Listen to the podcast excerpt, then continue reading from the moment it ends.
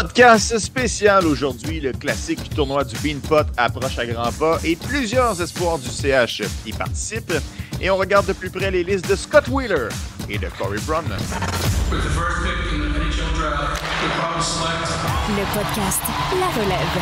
C'est un podcast de sport.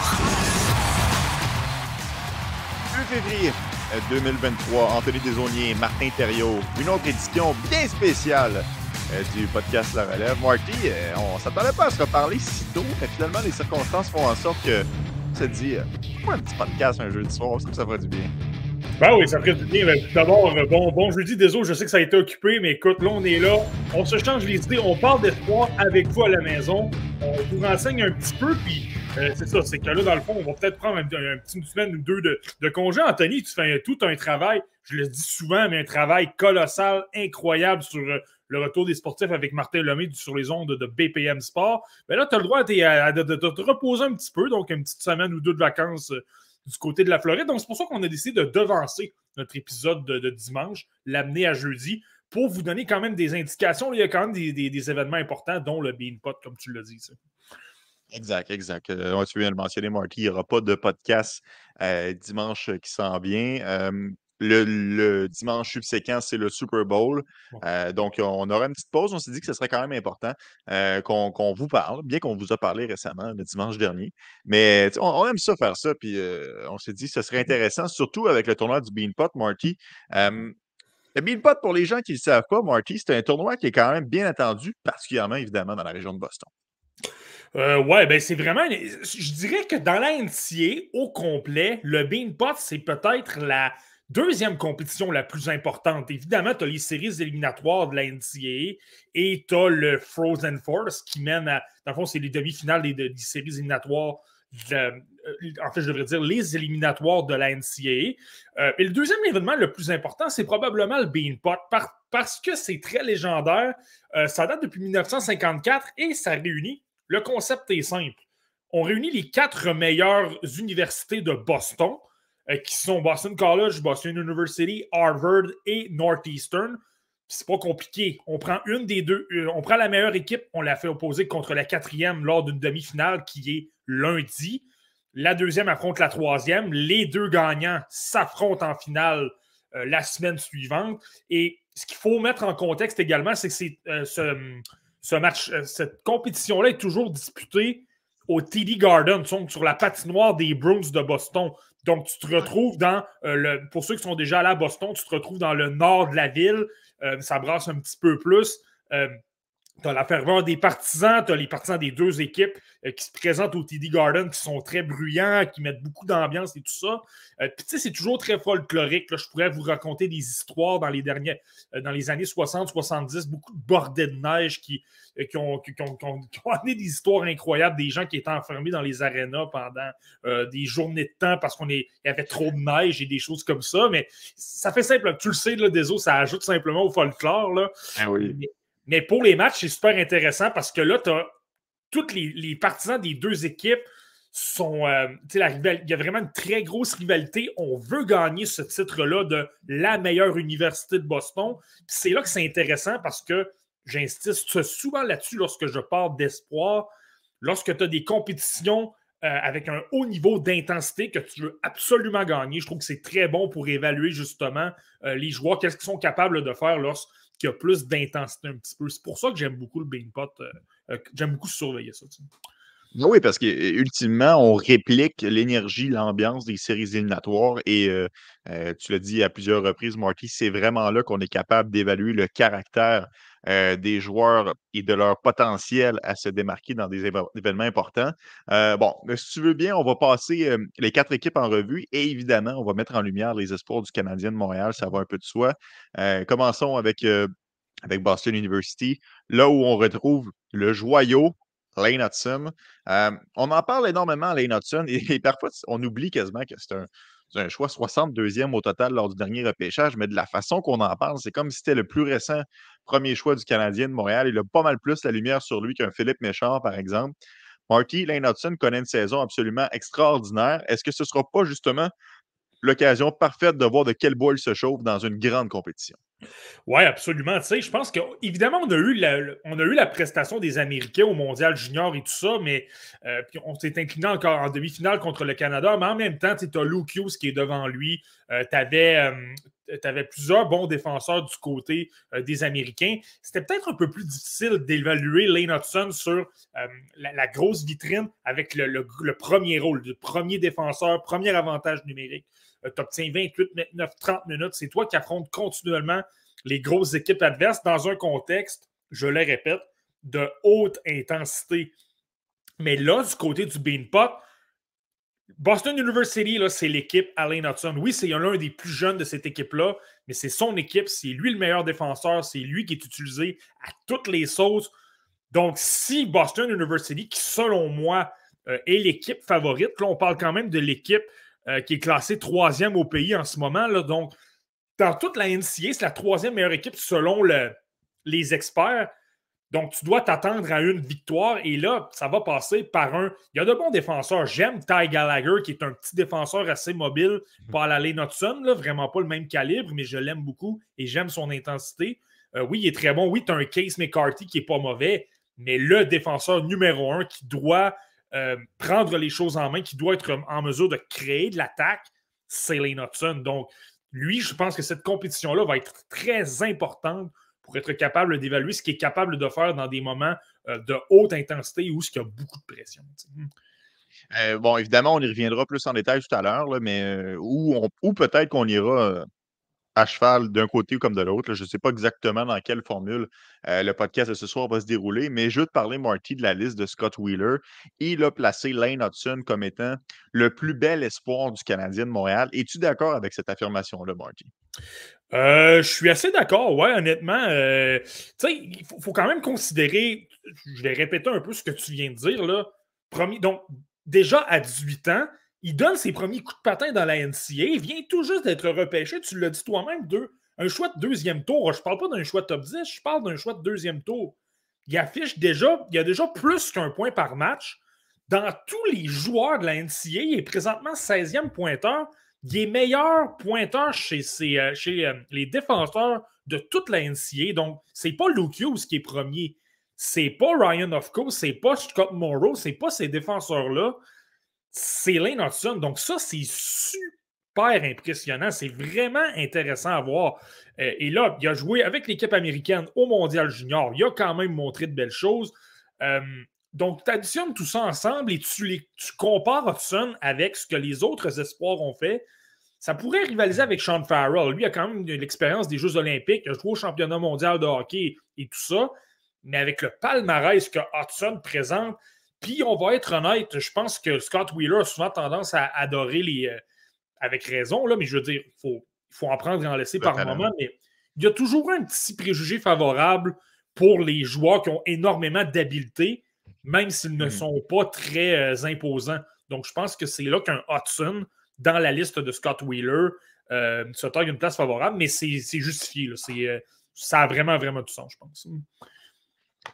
Intéressant, Marty. On y reviendra à la liste de Scott Wheeler, ou peut-être un petit peu à gauche et à droite, comme je l'ai mentionné, ou plus d'une traite tout à l'heure, mais euh, c'est intéressant quand même de faire le parallèle puisqu'il il est sur la première marche du podium. Pour les gens qui ne le savent pas, Scott Wheeler a classé le Canadien 11e pour la Banque d'Espoir vis-à-vis des différentes autres équipes de la Ligue nationale de hockey. Marty, évidemment, pendant qu'on est euh, du côté de Boston University, on va parler du, de Luke Talk. Tu sais, c'est fou, hein? Euh, on passe d'un choix de deuxième tour à un autre, mais ils n'ont pas du tout le même aura. Euh, Luke Tuck, évidemment, tout le monde le sait, frère d'Alex. On l'attend depuis un bout, puis on a comme l'impression, Marty, qui est pas sur le bord d'arriver. Ouais, ben ça va, c'est certain que c'est un peu long. Je pense que c'était prévisible. Là, on ne parle pas du même euh, calibre de joueur, certainement pas au niveau talent offensif et tout ça. Même si pourtant, on, on, parle de Lane puis on, on, va être honnête, on va être réaliste oui, c'est impressionnant. En même temps, en raison de son gabarit. Et, en passant, là, on le voit au Mondial Junior, je l'ai vu euh, dans ses matchs de la dernière fin de semaine. Puis on dirait qu'il a déjà encore pris. On dirait qu'il a encore pris un petit peu de, gabarit. C'est peut-être moi, ah c'est peut-être moi qui est fou. Là. Puis on dirait qu'au niveau, surtout son niveau accélération, je trouve qu'il a encore amélioré un petit quelque chose. Fait que ça fait en sorte qu'il est encore plus créatif, plus capable de surprendre et tout ça. Euh, donc, il est encore meilleur offensivement, également défensivement. Donc, ça, c'est impressionnant. Là, dans le cas de Luke Tuck, lui, c'était clairement pas une question de physique. Alors que Hudson, lui, on s'entend, on est d'accord, ça va lui prendre au moins une autre saison. C'est pas sur le plan offensif, c'est de prendre du poids, prendre de la masse musculaire et de s'habituer à tout ça. Tuck, lui, Marty, je ne veux pas te couper, mais Victor Mété, il y a un peu un physique qui se ressemble, des habiletés, lui aussi offensives on l'a précipité dans la Ligue nationale de hockey et là, on connaît la suite des choses. Hein, on, on, peut se permettre, le Canadien de Montréal, dans une situation de reconstruction, de prendre vraiment son temps pour gagner du coffre, gagner du gabarit et arrive fin près dans la Ligue nationale de hockey. Non, c'est ça, absolument. Ce que tu veux, justement, puis je pense que Lane Hudson est 5 ou 6 coches devant Victor Mété. Là, c'est, ben on n'est ben même pas dans les mêmes. mais je comprends ce que tu veux dire. Là. Mais. Mais, tu as raison. je pense qu'il serait capable, supposons l'an prochain, tu pourrais pratiquement l'amener dans la LNH, c'est simplement, ce serait probablement un défenseur de troisième paire qui serait extrêmement vulnérable aux mises en échec et à l'échec avant. Ça deviendrait essentiellement un défenseur, justement, de troisième paire et à un moment donné, un peu comme Mété, se retrouverait dans la Ligue américaine parce qu'il n'est pas prêt à, faire face à tout ça. Alors qu'avec la deuxième saison, tu te renforces physiquement, tu te, tu te bâtis un coffre physique et tout ça. Là, je pense qu'il euh, je pense qu'il serait, je pense qu'il serait amplement correct. Mhm. Euh, hmm. mais pour revenir à. calendrier aussi. Mais bon, euh, enchaînons. oui, mais je pense que c'est un avantage. Justement, pour les petits joueurs comme ça, la NCA, c'est toujours très bon. Parce que justement, le fait qu'on dispute peu de matchs, ça permet justement de passer plus de temps dans le gymnase. Donc, ça, c'est un autre excellent point. Désolé, supposons que tu l'amenais à Laval, qui serait peut-être super dominant. Mais en même temps, tu passerais tes semaines au complet, supposons dans le coin de Utica ou de, Bridgeport ou de Cleveland, tu passes ton temps dans les autobus et oui, tu peux faire de l'entraînement, mais de façon pas mal moins rigoureuse que si tu es euh, sur ton campus universitaire, que tu n'as qu'à aller à tes matchs, aller à tes cours et aller t'entraîner. Euh, mm-hmm. Pour avoir parlé à plusieurs joueurs qui sont passés par les rangs de la NCA, ils l'ont tous dit, ça a été extrêmement bénéfique d'avoir euh, moins de matchs, mais euh, de pouvoir en profiter pour euh, ajouter de, la masse musculaire. Puis lorsqu'ils sont débarqués dans la LNH, je pense surtout à Alex Chiasson, là, qui avait justement passé par Boston University. lui, ça l'a clairement aidé. Il dit J'étais clairement pas prêt lorsque j'ai été repêché à jouer dans la LNH. Par la suite, ça a été beaucoup, beaucoup plus efficace. Donc, tu sais, Hudson, c'est pas. Il va être extraordinaire, mais il a quand même besoin de temps pour ajouter ce poids-là. Mm-hmm. Ah, bon, visiblement, on a vraiment envie de parler de Lane Hudson. Ça fait trois, quatre fois qu'on tente de s'en aller vers Luke Tuck, mais on n'est pas capable. Marty, mmh. parle-nous de Luke Tuck. Ouais, c'est ça. Ben, Luke Tuck, dans le fond, lui, c'est complètement le contraire. Au niveau gabarit, au niveau physique, il n'y en a pas de problème. Il serait capable de jouer dans la LNH, ne serait-ce que sur le plan physique, demain matin. Mais là, il manque beaucoup d'autres choses. Et c'est là que je m'en vais. Le côté physique, il est super intéressant. Je te dirais qu'il y a un gros dilemme dans le cas de Luke Tuck. C'est quand même sa troisième saison à Boston University. C'est sa troisième saison en tant que, pas membre de l'Organisation des Canadiens, mais ça fait trois ans qu'on a ses droits. Donc là, le fameux quatre ans après, après quoi il faut prendre une décision, ça s'en vient quand même rapidement. Et Luke Tuck, on a eu la discussion avec Jordan Harris l'an dernier, tout ça, est-ce qu'on le signe, est-ce qu'on le signe pas, est-ce qu'on va le perdre? Tout le monde était un peu inquiet. Je pense qu'Harris, sans, rien lui enlever, avait un profil un, petit peu moindre. Un, ben, premièrement, c'est un choix de troisième tour. Il est peut-être un peu moins imposant et tout ça. Alors que Luke Tuck, veut, veut pas, tu t'appelles Tuck. Tu es le frère d'Alex Tuck. Ton frère joue pour les sabres de Buffalo. Euh, tu viens d'une, entre guillemets, une famille de hockey. Et il y a le. Euh, tu sais, justement, Harris, tu pouvais te poser des questions par moment sur sa force physique, justement. Euh, est-ce qu'il est capable de s'en sortir avec le gros jeu physique de la LNH? Tu pouvais te poser la question. Luke Tuck a pas mal plus le profil qui plaît à des équipes qui veulent prendre des chances. Tu le sais, ce genre de gars-là, dans les repêchages, sortent plus tôt qu'on le pense parce qu'ils se disent ils sont parfaits pour la LNH, ils sont gros, ils sont robustes, ils n'ont aucun problème avec l'échec avant agressif et tout ça.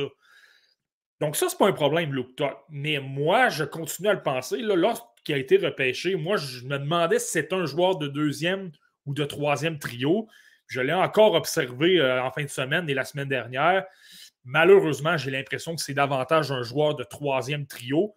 mais super efficace, super utile pour une équipe. Je vous le dis, il débarquerait à Montréal demain matin, les gens l'adoraient parce qu'il est constamment devant le filet. Il brasse, il n'a pas peur d'échanger des, des coups de bâton, des doubles échecs avec les adversaires parce qu'il veut faire sa place devant le filet. Ça, c'est un élément qui est super important.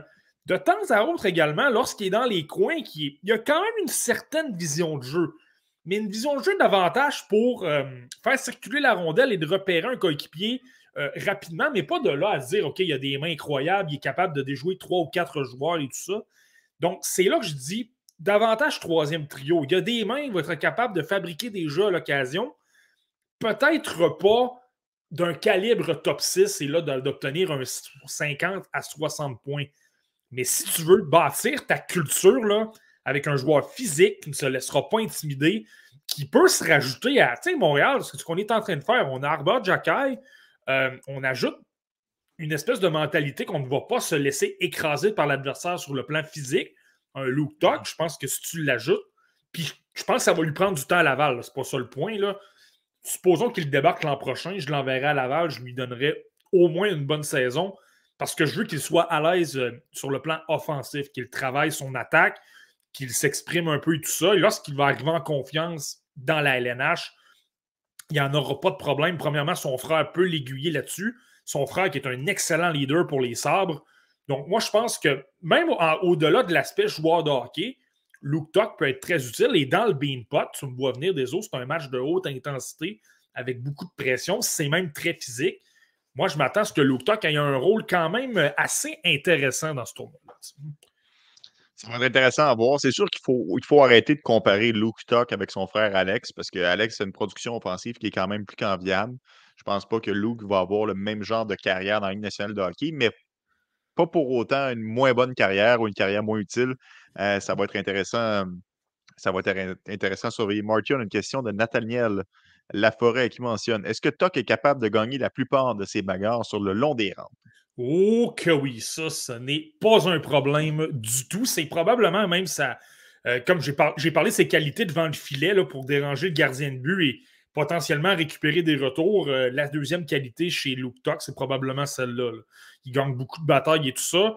Euh, par contre, je dirais sur le plan défensif, il y a peut-être de l'amélioration. Moi, je le vois, c'est un problème facile à corriger, c'est de lui dire de ne pas se promener partout, mais par moment, je trouve qu'il est un peu trop attiré vers la rondelle. Il a tendance à se déporter de sa position, euh, mal évaluer la situation, et là, va foncer sur un joueur qui est déjà couvert par un, défenseur, par exemple. Et là, si ça se met à tourner un peu, ça laisse des joueurs un peu plus libres. Ça, je te dirais que c'est un aspect qui doit travailler l'Octot sur le plan, défensif. Mais ça, tu le sais comme moi, des autres, de dire euh, arrête, donne-en moins, c'est ça m'inquiète pas beaucoup, ça, cet aspect-là. donc. Euh. Oui, ben oui, ça, c'est clair.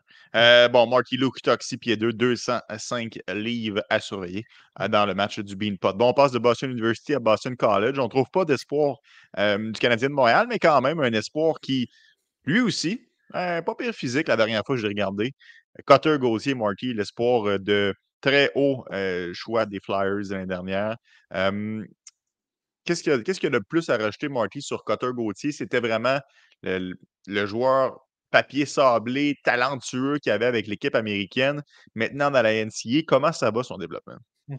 Euh, ça va super bien. Mais premièrement, c'est un joueur de centre. Tu sais, la fameuse question qu'on avait euh, l'an dernier, est-ce que c'est un ailier ou un joueur de centre? Euh, lui avait brisé le suspense quand même assez vite. Je vais jouer au centre à Boston College, il n'y en aura pas de problème.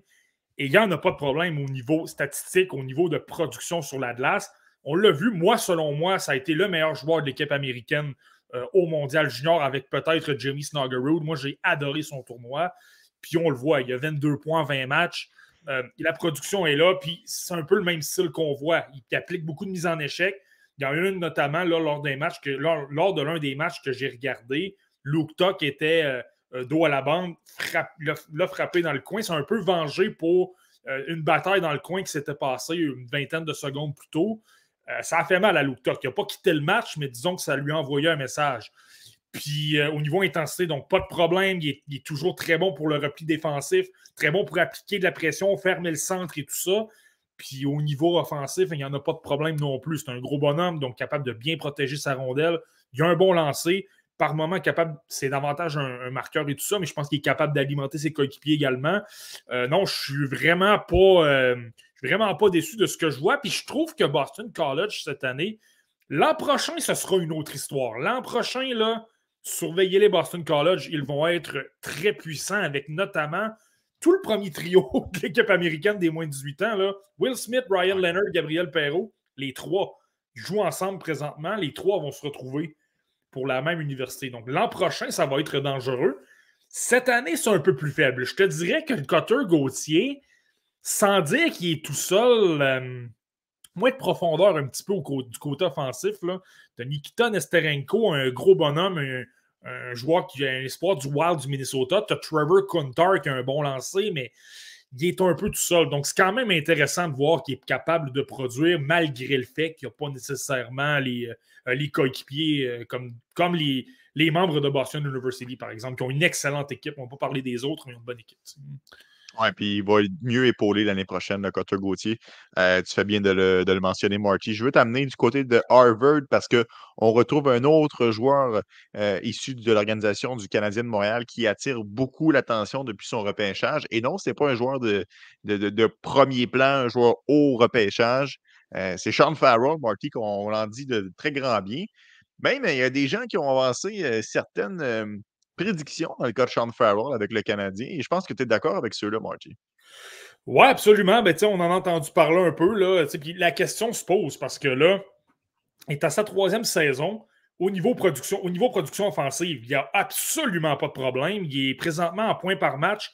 Il est à 1,62. Il est deuxième dans toute la NCAA. Le seul qui est devant lui, c'est le fameux Adam Fantilli que tout le monde voit dans le top 5 du prochain repêchage et que moi, personnellement, j'ai deuxième, que j'adore, euh, que mhm. j'adore avec amour. Je sais comme ça, là. Ah je me garde une gêne, là, mais. Euh, mais tout ça pour dire que euh, c'est super intéressant dans le cas de Sean Farrell. Et pour avoir regardé les matchs, au niveau du talent, il n'y en avait pas de problème. Dès le premier match qu'il a disputé à Harvard l'an dernier, il était bourré de talent, il était capable d'alimenter ses coéquipiers, il voyait des options de passe que personne ne voyait. Il était capable, très imprévisible, capable de créer de l'attaque avec rien. Euh, je comprends que Matthew Coronado à côté de lui, l'espoir des Flames de Calgary, qui est extraordinaire également, mais il y a une grosse partie du mérite qui revient à Sean Farrell. Et là, par la suite, je pense qu'on a simplement vu qu'est-ce qui s'est passé. Niveau, euh, niveau habileté, même capable de décocher des lancers, c'est pas sa principale spécialité, mais il est capable.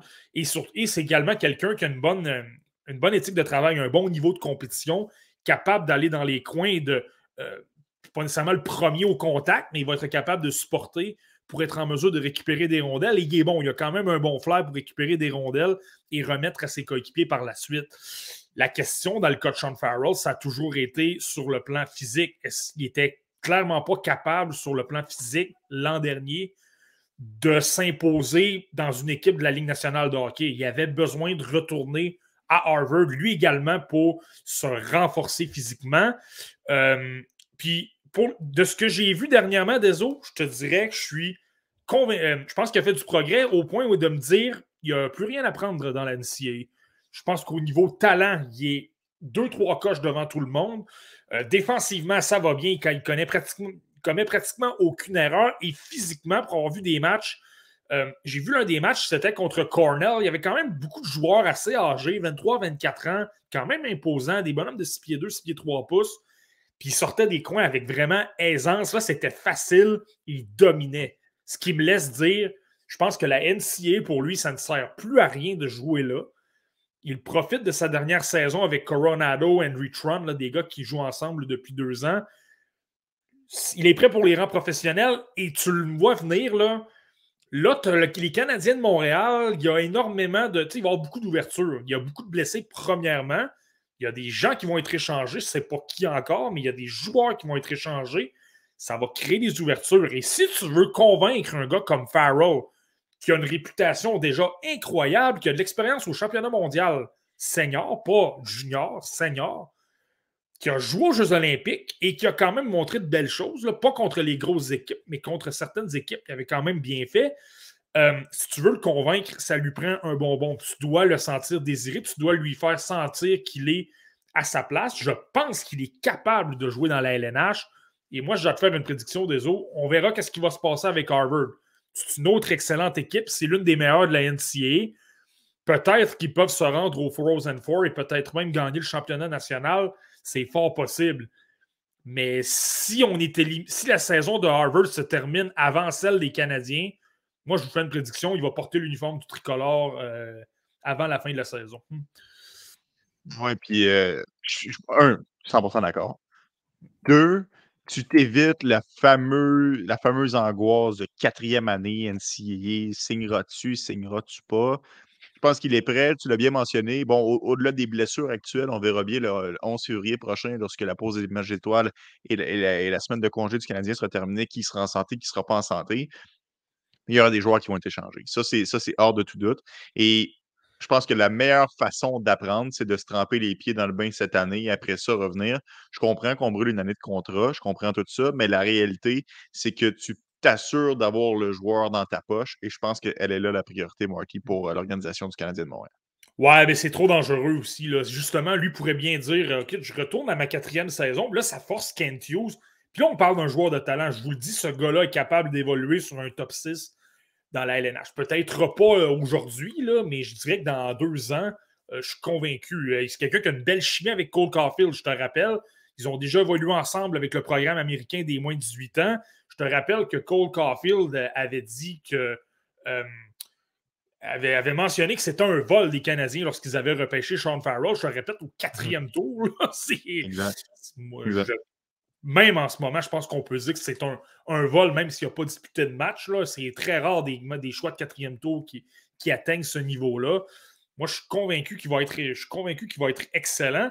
Puis là, c'est ça, c'est parce que tu le sais, c'est un gars de la région de Boston. Boston n'a pas énormément d'espoir. Les Browns ont des arguments assez convaincants pour attirer des joueurs qui voudraient s'entendre avec eux. Là, ils sont incroyables, ils sont dominants, mais en plus, tu es l'équipe de Boston, justement. N'importe quel espoir qui vient de la région du Massachusetts rêve de jouer pour les Bruins. Donc, ça devient, euh, Donc, si tu veux t'éviter ce problème-là, puis je te le dis, c'est pas simplement une question de lui donner un anan parce que tu peux le perdre. Je te dis, désolé, je pense qu'au niveau calibre, il est capable de jouer dans la LNH en ce moment. Ce qui est dominant, est-ce qu'il serait dominant, c'est une autre histoire. je pense qu'il est capable de jouer et il est capable de, euh, de, ne pas de ne pas avoir la fou. Je pense qu'il serait capable d'avoir des flashs offensifs et de montrer des choses. Mais je ne suis pas en train de vous dire qu'il aurait 100 points non plus. Il faut, se garder une jeune. Non, ça c'est sûr, mais quand même, Marty. Euh, puis tu, m'as parlé des, des, Bruins de Boston, puis je m'amusais à faire l'exercice parce que là, avec les, euh, la transaction de Bo Horvat et là, les rumeurs de transaction euh, avec les Bruins, on parle de Timo Meyer, on parle de Dylan Larkin. Je regardais leur bassin d'espoir, puis tu, tu, regardes leur repêchage des dernières années, c'est très, très faible. je m'amuse avec toi, Marty. Je te donne les, les premiers ou deuxièmes choix des cinq dernières années, donc depuis 2018 pour Boston. Axel Anderson, deuxième tour en 2018. John Beecher au premier tour en 2019. Mason Laurie en 2020, deuxième tour. Fabian Loussel en 2021 au premier tour et Mathieu Poitras, Mathieu Poitras l'année dernière au euh, deuxième tour. C'est donc te dire que leur banque d'espoir, Marty, elle est très faible. Donc, justement, un Sean Farrell qui se pointe et qui signifie un intérêt de vouloir s'aligner avec ta formation, il faut éviter tout problème du côté de Montréal. Et je pense que c'est primordial de donner au moins euh, une rencontre cette année. Ouais, mais là, je dis, je dis les Browns en exemple, mais je veux dire, un Sean Farrell, tu le sais, c'est un premier contrat professionnel. Tu à un maximum de 950 000 donc tu n'es pas menotté avec le, euh, lui donner la plus grosse offre possible. Je veux dire, euh, les 32 équipes, c'est certain qu'ils vont être intéressés. Là, après ça, c'est à Farrell de choisir. C'est certain que si tu veux le convaincre, il faut absolument que tu lui donnes un match dans la LNH cette année. Absolument. Je te donne un exemple. je ne suis pas en train de dire qu'il va débarquer là, mais les Flames de Calgary pourraient très bien dire on a Coronado, on lui garantit un match dans la LNH également parce que lui, je te le dis, il aurait été de calibre de, la, LNH cette année. Il aurait pu commencer la saison, mais il a décidé de prendre une année supplémentaire à Harvard parce qu'il veut gagner avec, euh, avec sa gang, dans le fond. Mais il pourrait très bien dire écoute, on, va, on va jumeler Farrell et Coronado, les deux grands amis qui jouent ensemble qui jouent ensemble à Harvard, qui jouent ensemble avec le style de Chicago. Euh, je veux dire, là, je pourrais te nommer des équipes comme ça jusqu'à demain matin, mais c'est pour te dire que la pression est, est énorme. Mais là, tu as l'avantage par rapport à toutes les autres équipes, un peu comme les Canadiens l'avaient avec Harris l'an dernier, il y a une équipe qui peut lui donner un match, à moins qu'il soit échangé, là, mais sinon, il y a une équipe qui peut lui donner un match immédiatement, c'est les Canadiens de Montréal, parce qu'on a les droits. Puis je pense que Kent Hughes, la façon qu'il bâtit sa relation avec ses espoirs, il y a plus de. Rien contre Marc Bergevin, mais je pense qu'il y a une plus grande crédibilité un petit peu. On le fait les choses peut-être un peu plus sérieusement avec les espoirs. Donc, je pense que je pense que ça donne. Puis, tu sais, Sean Farrell l'a déjà dit. Dis-moi, je veux prendre une autre année à Harvard pour me développer.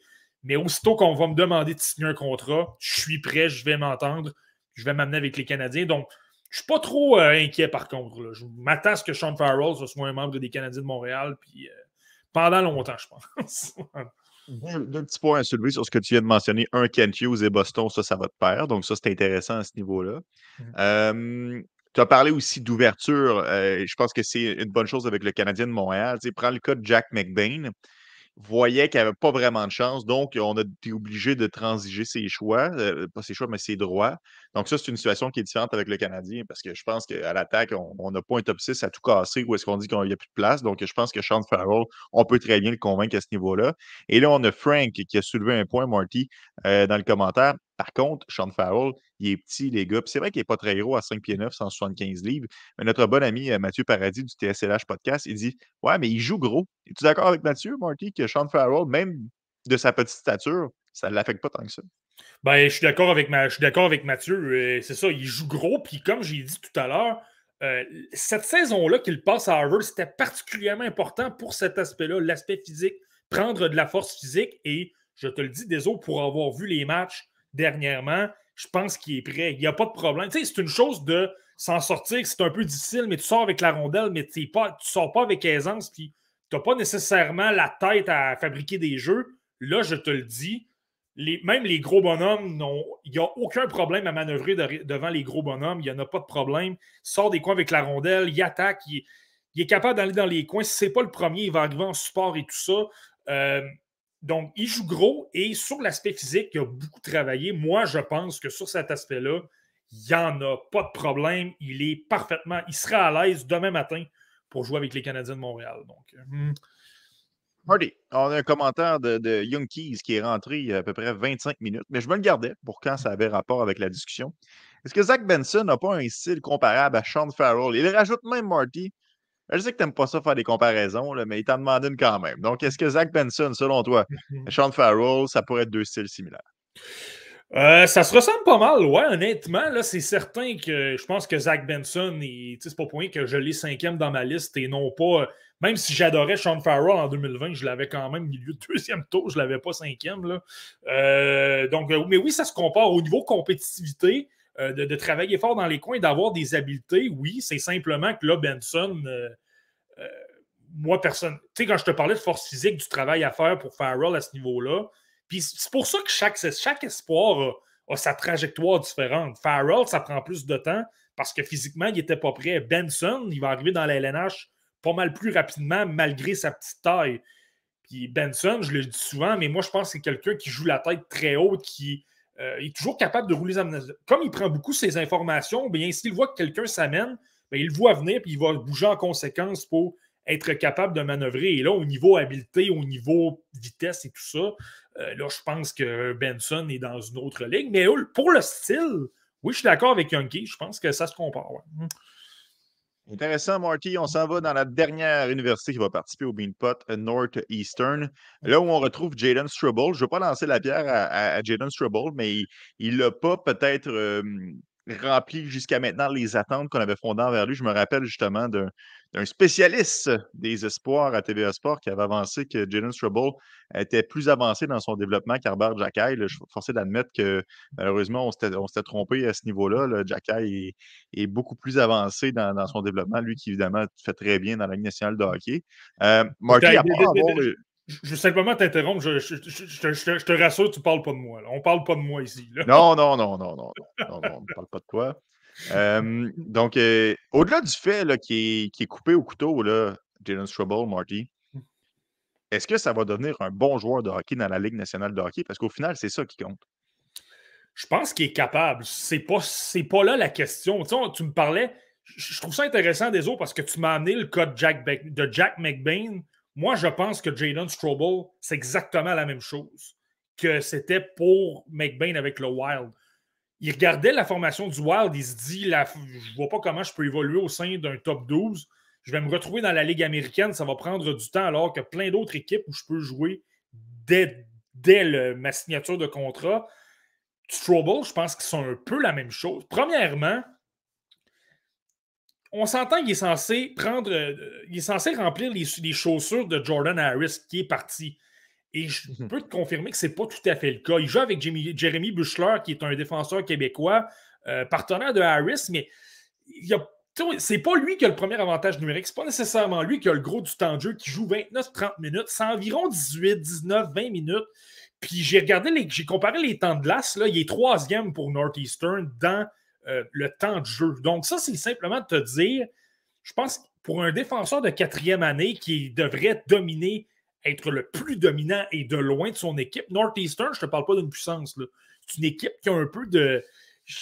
Depuis qu'on a changé d'entraîneur avec ces Jerry Cave, je les trouve un peu trop défensifs. C'est pas une équipe qui a beaucoup d'attaques. J'ai pas une équipe que j'adore vraiment regarder, là. Mais n'en pour moins que Strobel, il est troisième. C'est pas le gars qui prend toutes les minutes et qui c'est ça, prends l'équipe sur. Euh, l'équipe sur ses. Traîne l'équipe sur ses épaules, dans le fond, je vais le dire comme ça. Là. C'est un peu décevant. Là, tu as, un travail à faire du côté des Canadiens. Je le dis souvent, mais il y a une pléthore de défenseurs gauchers. On vient de parler d'Hudson. Euh, Caden Gould. Écoute, je me, je me, démarre, je me démarre. Ça paraît qu'on est jeudi. Écoute, écoute. Et une grosse journée de travail quand même, ça, me, réveille un peu. mais, euh, mais pour revenir à ça, tu le sais, tu n'es pas, pas, fou des autres. Il y a une énorme banque de, défenseurs gauchers. Puis là, tu as Kaylon Gooley qui est blessé, mais Gooley là, tu as Jordan Harris, tu as Arbor Jacky. J'ai même pas parlé de Lane Hudson, je te parle même pas des vétérans qui sont encore avec l'équipe. Allô, Joel Edmondson? Je t'en ai, nommé trois et je te nomme pas Lane Hudson. C'est où est la place de Jaden Strobel dans cette formation-là? Je l'ai vu jouer Strobel. C'est sûr que sur le plan physique, il est intéressant à un contre un, ça va bien. Il est capable de repousser les adversaires le long des rampes. Euh, il est très efficace avec son bâton. Il a une bonne portée, donc ça lui permet d'aller chercher beaucoup euh, d'espace et de récupérer des rondelles rapidement. Mais le problème avec Strobel, c'est qu'aussitôt qu'il a la rondelle, et qu'il a de la pression, là, s'il y a de l'espace, il n'y a pas de problème. Il va être en mesure d'effectuer des relances. Mais lorsqu'il y a une décision rapide à faire, il n'est pas capable de savoir à qui envoyer la rondelle. Il envoie la rondelle un peu n'importe où, puis ça se retrouve à un défenseur. Euh, c'est beau, tu tues le jeu, tu, récupères une rondelle, mais tu la renvoies immédiatement au défenseur devant toi. résultat, c'est que la rondelle demeure dans le territoire. Lorsque tu parles de progresser le jeu, d'envoyer des rondelles continuellement dans les endroits intéressants pour créer de l'attaque, je le trouve pas incroyable, moi, Jaden Strobel. Donc, pour prendre une comparaison, Arba Jacky, parce que je pense que c'est souvent la comparaison, premièrement, je comprends que Jacky est dans la LNH et pas Strobel, mais Strobel est plus vieux que Jacky. Donc, ça, oubliez pas ça. C'est là parfois qu'il faut prendre en considération le fait qu'il euh, y a des joueurs qui se retrouvent dans des calibres euh, inférieurs, mais qui évoluent à un autre rythme, si on veut. Euh, donc, ça, c'est un premier aspect.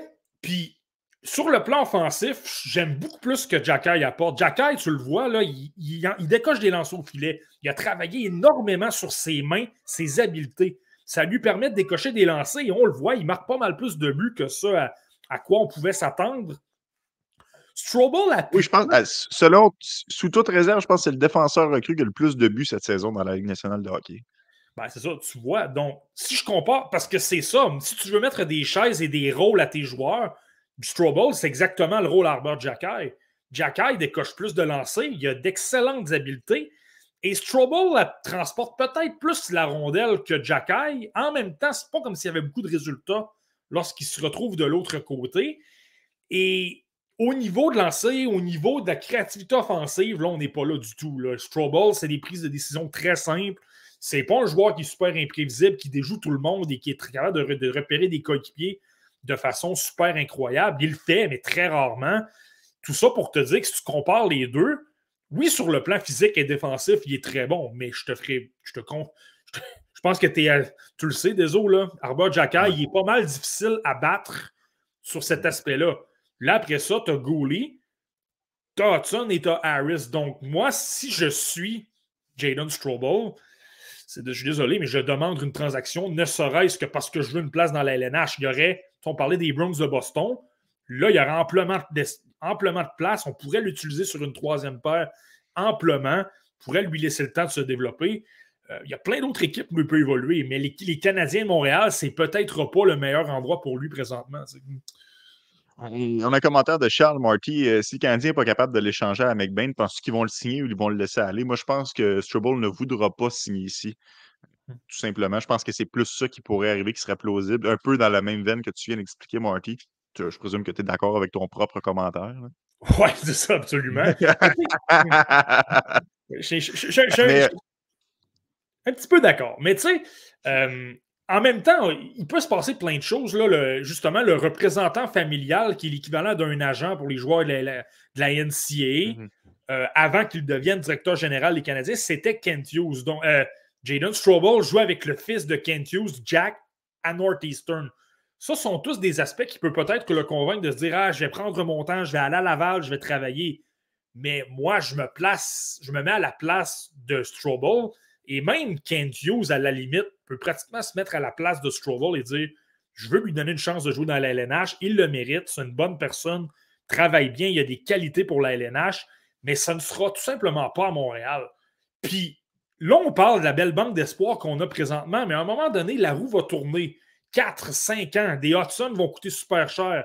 Euh, va demander un gros contrat. Là, il y a des joueurs qui vont partir dans tout ça parce que tu ne pourras pas les garder ben, peut-être mieux de prendre un choix de deuxième ou de troisième tour, quelque chose comme ça, puis tu retournes le cycle, tu te repêches un autre bon joueur et le, le en quelque sorte, va être pas mal plus utile dans 4 ou 5 ans, quand là, soudainement, tu as peut-être un peu moins d'espoir dans ta banque. Tu le sais, là, des fois, des autres, ça va vite. Je ne sais pas si tu te souviens, euh, à une certaine époque, euh, lorsqu'on a échangé Mihail Sergachev, je suis désolé de ramener ça sur le sujet, mais Lorsqu'on l'a échangé contre Jonathan Drouin, on disait il n'y a pratiquement pas de défenseur, on échange le sol, qu'est-ce qu'on fait? Puis là, on se retrouve trois ou quatre ans plus tard, il y a une pluie de, une pluie de défenseurs gauchers. Donc, tu sais. Euh, ouais, gaucher. Gaucher. Le, mot-clé dans ta phrase, c'est défenseur gaucher, mais, mais tu as raison, Marty. Puis Kent mm. Hughes euh, me semble un, directeur général assez allumé. Je serais surpris qu'on le perde pour rien. Je pense que ses droits vont être transigés un peu comme Jack McBain. Est-ce que ce sera un choix de deuxième mmh. tour? Est-ce que ce sera un choix de troisième tour? On verra. Ça pourrait peut-être être, être, mieux ou pire, euh, who knows? Mais, mais je serais quand même surpris qu'on perde, qu'on perde l'espoir du Canadien pour, euh, pour absolument rien. Euh, vas-y. Ouais, c'est vraiment une petite précision. Par contre, c'est certain que ce n'est pas la même qualité de joueur que Jack McBain. McBain il avait quand même joué aux Jeux Olympiques pour l'équipe canadienne. C'est un Canadien. Là. Euh, il y avait quand même d'excellentes statistiques dans la NCAA. Strobel, c'est peut-être pas dans ces eaux-là. Donc, tu sais, soyez pas surpris si ça vaut moins qu'un Jack McBain aussi, mais simplement de comparer la situation. Je pense que ça se ressemble. Il y a Martin Lefebvre qui amène un point intéressant, Trouble plus fragile aussi. C'est vrai que niveau santé, ça n'a quand même pas été facile. On peut penser à Jenny Fairbrother aussi. C'est des joueurs qui ont été éprouvés, qui avaient des, des beaux auras autour d'eux, mais qu'on sent qu'il y a Nikonen. Il y a quand même eu quelques espoirs du Canadien au fil des années qui étaient repêchés assez haut, qui malheureusement, le, corps n'a pas suivi, Marty.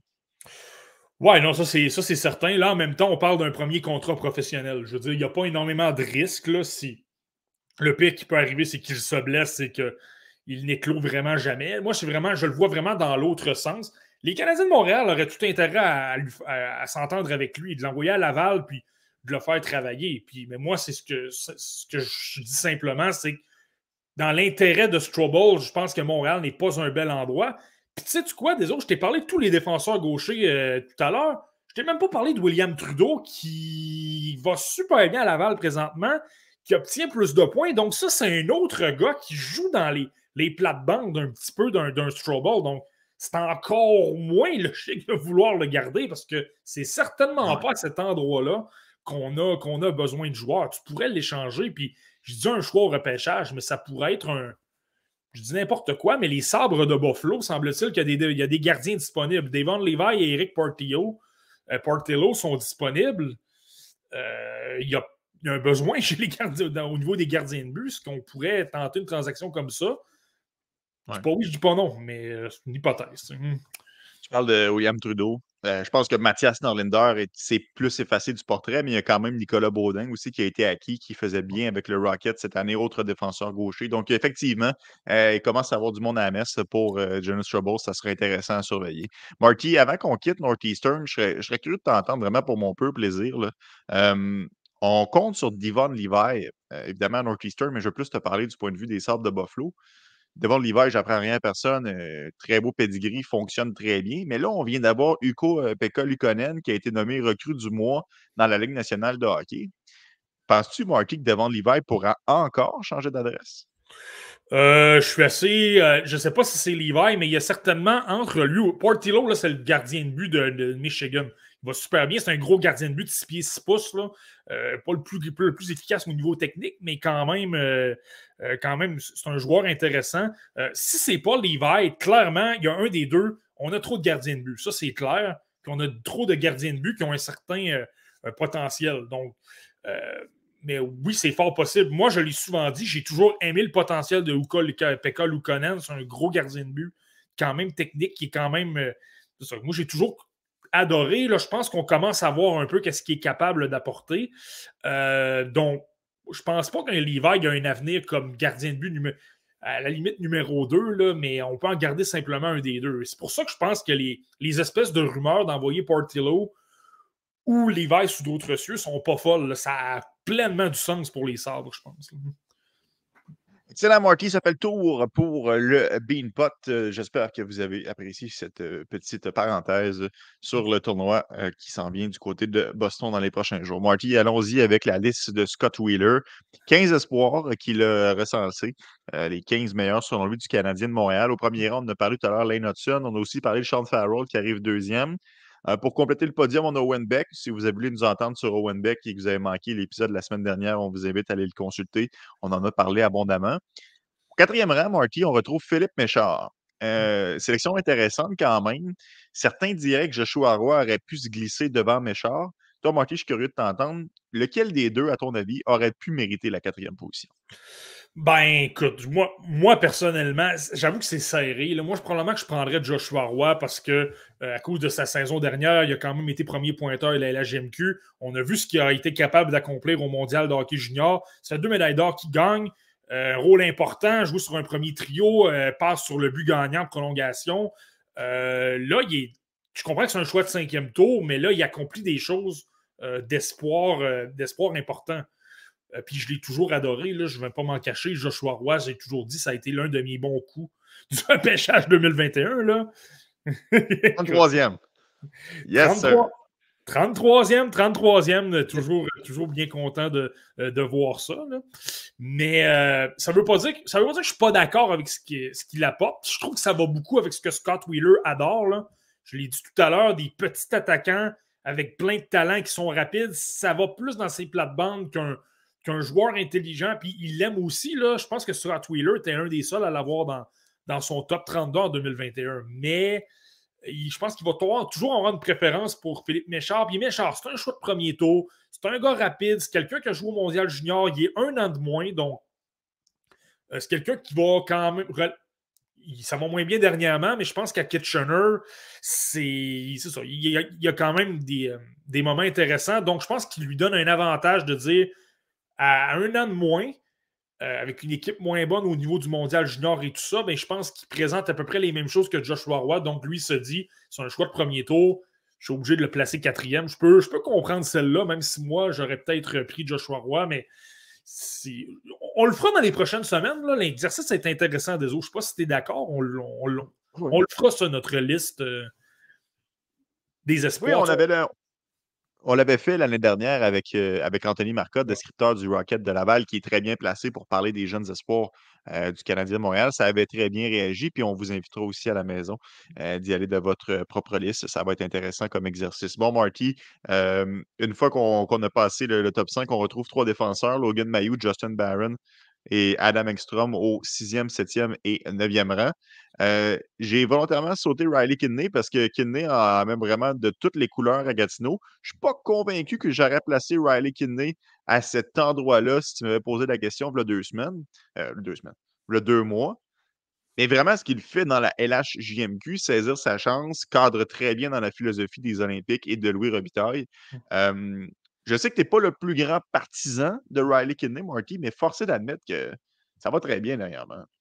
Ça va super bien, il n'y a rien à dire. Je pense que, on l'a un peu dit dans les derniers épisodes, surtout avec, euh, avec Alexandre Régimbal, notre bon ami.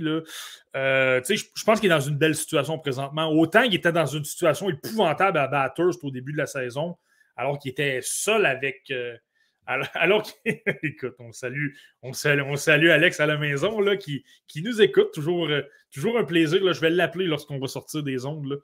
Mais mais, pour revenir à, Raleigh Kidney, il était tout seul avec Jacob Melançon.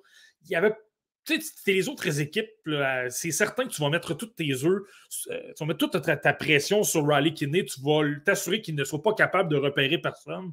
Puis les jeux vont avorter, puis ça va être pas mal plus compliqué. C'est pour ça que Kidney, vous allez voir sa fiche à, à il y a plus de buts que d'aide, même si c'est un, fabricant de jeu, là, euh, un peu un fabricant de jeu.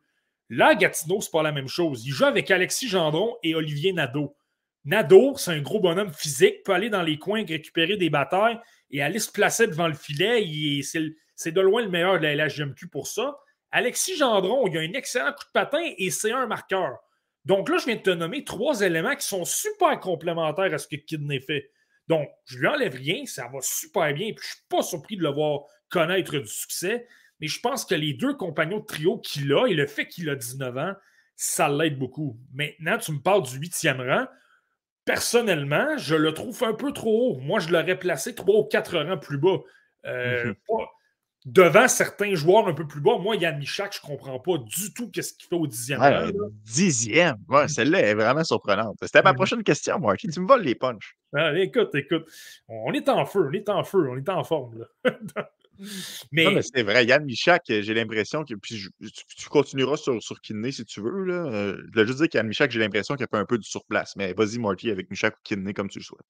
Ouais, ben c'est ça. C'est simplement Kidney. Je regarde les gars derrière. Euh, Adam Engstrom a eu un mondial junior fantastique. Ça va super bien du côté de Rogel dans la SHL présentement. Oliver Kapanen, il a du temps de jeu dans la Liga finlandaise. C'était le premier joueur de centre avec l'équipe finlandaise. Euh, je pense que Kidney et, assurément Michak. Michak, je ne l'aurais même pas placé dans le top 15, je pense. Là.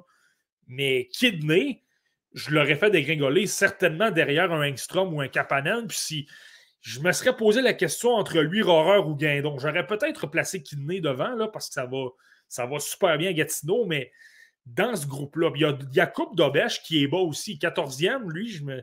J'aurais peut Tu sais, ça va super bien dans l'NCA. J'ai regardé un match de cette semaine super bon. Euh, il a pratiquement pas, peut-être pas volé le match, mais il était très solide pour Ohio State. Donc, euh, j'ai pas le choix de. Par rapport au fait que j'ai toujours un peu douté de ça, de, j'ai toujours eu des doutes quant à ce que son style de jeu puisse se transposer dans la LNH. Moi, je l'aurais fait descendre, mais en même temps, euh, je le répète, Scott Wheeler adore les joueurs un peu plus petits qui sont, qui sont bourrés de talent, qui sont très créatifs, qui ont, d'excellentes mains je ne suis pas surpris de le voir huitième non plus. Hmm. en tout cas, l'avenir nous le dira si ce serait une bonne décision. Yann Michak, je suis 100% d'accord avec toi, Marty. Puis celui qui m'a le plus surpris, euh, c'est de voir euh, qu'Emile Heinemann était exclu de la liste du top 15. Tu sais à quel point que j'ai apprécié le camp d'entraînement d'Emile Heinemann avec le Canadien de Montréal. Euh, je suis convaincu qu'il aurait joué avec le Canadien s'il était resté en Amérique du Nord cette saison. Bon, il a décidé de retourner en Europe, c'est correct pour son développement, il n'y a pas de problème, mais ça reste qu'avec la situation des blessés, euh, je pense sincèrement qu'on l'aurait vu dans l'uniforme bleu-blanc-rouge. L'avoir exclu du top 15, même derrière Xavier Simoneau, Marty, je, me suis quand même posé des questions. Est-ce que toi aussi, tu t'attendais à voir un Emile Heinemann percer cette liste-là? Ah oui, ben oui, absolument, absolument. Ça, c'est. Euh, là, on vient de parler de Michak, on a parlé de Kinney, mais moi, je pense que la plus grande aberration de, cette liste-là. Euh, c'est de voir qu'Heinemann n'est pas là. Euh, je comprends que ça peut peut-être. Son style peut peut-être moins plaire un peu. J'ai parlé de gars d'habileté, tout ça. Heinemann est peut-être moins dans ce que Scott Wheeler affectionne habituellement. Je peux comprendre tout ça. Mais là, en même temps, de dire qu'il est moins prometteur alors qu'il joue présentement dans la, dans la SHL, il a un rôle au sein d'un top 6. Il y a eu un, de super bons moments au camp des Canadiens. Je comprends que Scott Wheeler n'a peut-être pas regardé les matchs comme nous parce qu'il n'est pas à Montréal, il est à Toronto. Mais là, à un moment donné, je pense qu'il faut lui donner le bénéfice du doute et certainement le placer. Moi, personnellement, des autres, je ne veux pas voler le punch, mais je le placerai assurément dans le top 10. Puis, assurément devant un Michak ou un, un parce que moi, ça ne, ça fait aucun sens. Le gars joue quand même dans une ligue professionnelle. Il va quand même bien. Il a un bon rythme. Il, obtient un point, un point par pratiquement aux deux matchs. Il a, a le physique de l'emploi. Tu le sais que le gars, il a un style de jeu professionnel. Moi, je le. Non, ça, celle-là, celle-là, c'est probablement la, c'est là que je la comprends. Je la comprends vraiment pas, celle-là, honnêtement. Ah. Ah, on est exactement du même avis euh, pour euh, Emile Heinemann, Marky. Puis tu l'as glissé rapidement aussi euh, tout à l'heure. William Trudeau, belle progression avec le Rocket. On en a aussi parlé la semaine dernière si jamais vous vouliez en, savoir plus, mais il n'est pas lui aussi dans le top 15 de Scott Wheeler. Bon, passons d'un expert de The Athletics à un autre expert de The Athletics, celui de Corey Prudman, qui a dévoilé sa liste de mi-saison en vue du repêchage 2023. Toujours intéressant de regarder des listes parce que euh, nous, on s'amuse ici, mais tout le monde a des opinions différentes. Si jamais vous n'avez pas la chance, ben, je serais très surpris, mais quand même, ils font du très bon boulot, les gars de TSLH Espoir. Allez jeter un coup d'œil, ils aiment toujours dévoiler leur liste. ils, sont, euh, ils sont plus que pertinents, donc ça, c'est intéressant. Mais on peut aussi se tourner du côté des anglophones pour voir comment eux euh, voient les choses. pas de surprise, Marty, lors des cinq premiers choix, Bedard, Fantilli, Mishkov, Carlson et Will Smith euh, s'y retrouvent. Quand même des choix qui, selon le, contingent, selon le commun des mortels, tout le monde s'entend un peu pour dire que ce sera ces joueurs-là à un ou deux près. Mais au sixième échelon, on retrouve David Reinbacher. Et celle-là, Marty, je le sais que tu l'adores. Je sais que c'est un joueur que tu aimes vraiment beaucoup. Mais j'ai été surpris de le voir classé aussi haut. Et Dieu sait qu'il y a quelques joueurs là, qui m'ont fait sourciller. J'ai hâte de t'entendre sur Reinbacher, Marty. Ouais, ben, je, je l'aime, tu as raison. Je, m'interroge à savoir si c'est le meilleur défenseur de ce repêchage-là, mais en même temps, là, de le placer sixième, c'est parce que, euh, on vient de le dire, tu as Connor Bedard, tu as Adam Fantilli, tu as Matvey Mishkov, tu as Léo Carlson. Euh, et supposons que je mets Zach Benson, là, ça veut dire que là, tu me dis que David Reinbacher, pour une équipe, je le trouve plus important que Will Smith, que je le trouve plus important qu'Oliver Moore, que je le trouve plus important que Dalibor Dvorsky, que Colby Barlow, je, pense qu'il peut monter dans mes listes et je pense qu'il y a un potentiel top 10 dans, mes, dans ma liste personnelle. Ça, je suis d'accord. Sixième, sixième, là, je ne suis pas certain. Je trouve que c'est un peu ambitieux, mais je comprends ses arguments et poursuivre Corey Pronman depuis quand même plusieurs années. Je comprends un peu que. Corey Pronman, c'est un peu. Il, je sens dire qu'il est à l'opposé de Scott Wheeler. Il il, pense beaucoup de manière différente. Première, il y a, il beaucoup d'importance au style de jeu euh, professionnel. Donc, si le joueur se comporte bien dans une ligue professionnelle, euh, qui est capable de bien jouer défensivement et qui, joue le style d'un professionnel, souvent les joueurs comme un gars comme David Ringbacker gagnent des points dans les listes de Corey Prontman. Et c'est pour ça, je pense qu'on le voit aussi haut. Il est dans la National League en Suisse, la meilleure ligue de Suisse je me suis déjà fait dire que c'était probablement la ligue qui ressemblait, le, à l'exception de la ligue américaine, évidemment, parce que c'est une ligue école, là, mais sinon, je me suis souvent fait dire que c'est probablement la ligue professionnelle qui ressemble le plus à la LNH. Puis c'est simple, pratiquement tous les joueurs de la LNH, lorsqu'ils sortent, lorsqu'ils ne sont plus de calibre, qui sont un peu trop vieux, qui sont moins bons, se retrouvent du côté de la Suisse. Toutes les équipes ont trois ou quatre anciens joueurs de la LNH, même Alex Formenton, qui lui est de calibre LNH, c'est une question contractuelle. Il est, du côté de la Suisse présentement. C'est toujours l'endroit qu'on choisit pour une question de qualité de vie principalement et d'argent, mais, euh, tout simplement pour te dire que là, lui performe, il joue au sein d'un top 4 à Clowton. Niveau vitesse, il n'y a aucun problème. Défensivement, il est incroyable. Il a un excellent bâton. Il contrôle bien au niveau de la zone. Et là, je pense qu'au Mondial Junior, il a montré qu'il avait peut-être un peu plus d'attaque que ça à quoi on pouvait s'attendre. Et c'est là que je pense qu'il était quand même neuvième dans sa liste préliminaire, donc il l'adorait déjà beaucoup. C'est un peu pour ça, que je pense qu'un Corey Prodman l'a monté encore un peu plus. De la façon qu'il l'écrit, il dit excellent sens offensif. Moi, je pense que le mondial junior, il ne va pas nécessairement le dire comme ça, mais je pense que ça c'est venu le chercher un peu. David Rainbacker, sixième selon la liste de Corey Prodman. On continue marqué avec Edouard Chalet, septième. Et on retrouve Daniel But, Daniel But, Daniel Bu, allez-y comme vous le voulez, le russe euh, au euh, huitième rang. Euh, celle-là aussi, Marty. je, je, je, le sais que je le sais qu'il a certaines aptitudes, mais aussi haut, celle-là, je ne l'ai pas vue nulle part. David Reinbacker, on en a quand même entendu parler pas mal, puis il a gagné beaucoup de points tout au long de la saison. Sixième, OK, c'est fort un peu. Je pense que le crayon, il pesait un peu, un peu trop. Euh, c'est à cinq copies épaisses, là, mais Daniel Bus, j'ai l'impression que c'est un petit peu trop exagéré. Es-tu d'accord avec moi, Mark?